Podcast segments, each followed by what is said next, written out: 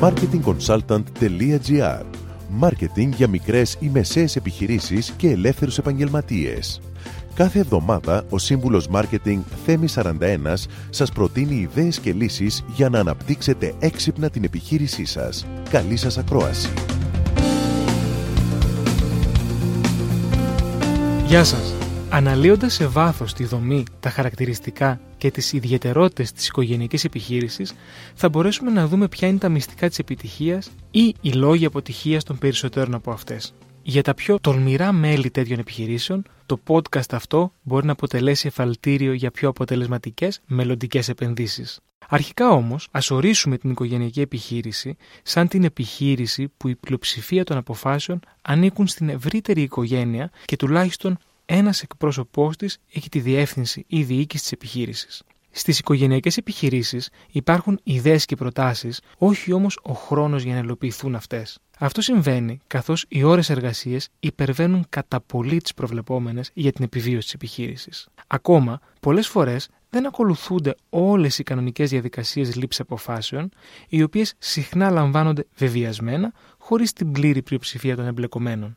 Τέλος, παρατηρείται πως ο πρεσβύτερος γνωρίζει τα πάντα, με αποτέλεσμα να μην υπάρχουν περιθώρια από τους νεότερους για καινοτομίες ή για αλλαγή στρατηγικής και τεχνικών. Οι οικογενειακές επιχειρήσεις έχουν όμως και θετικά. Υπάρχει υποστήριξη, πείσμα, θέληση, αγάπη για το αντικείμενο και φυσικά αφοσίωση.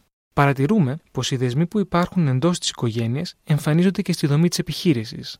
Έτσι, το κλίμα αυτό μεταφέρεται και στους υπαλλήλους και γενικά υπάρχει μια πιο χαλαρή προσέγγιση με τη θετική έννοια του προσδιορισμού στα καθημερινά ζητήματα της εργασίας.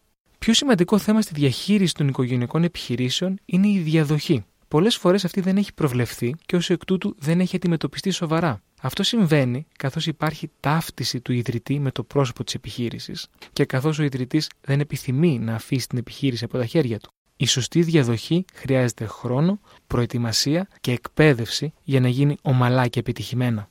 Τα στατιστικά μας δείχνουν πως μίας στις τρεις οικογενειακές επιχειρήσεις επιβιώνουν στην επόμενη γενιά. Διαβάστε στο σχετικό μου άρθρο στην εφαρμογή του κινητού σας για τις οικογενειακές επιχειρήσεις και βρείτε έξι κλειδιά για την επιτυχή διατήρηση, εξέλιξη, ισορροπία και διαχείριση μιας ελληνικής οικογενειακής επιχείρησης.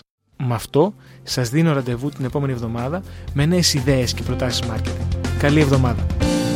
Μόλις ακούσατε τις ιδέες και τις λύσεις που προτείνει ο Σύμβουλος Μάρκετινγκ Θέμη 41 για την έξυπνη ανάπτυξη της επιχείρησής σας.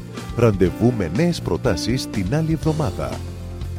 marketingconsultant.gr Μάρκετινγκ για μικρές ή μεσαίες επιχειρήσεις και ελεύθερους επαγγελματίες.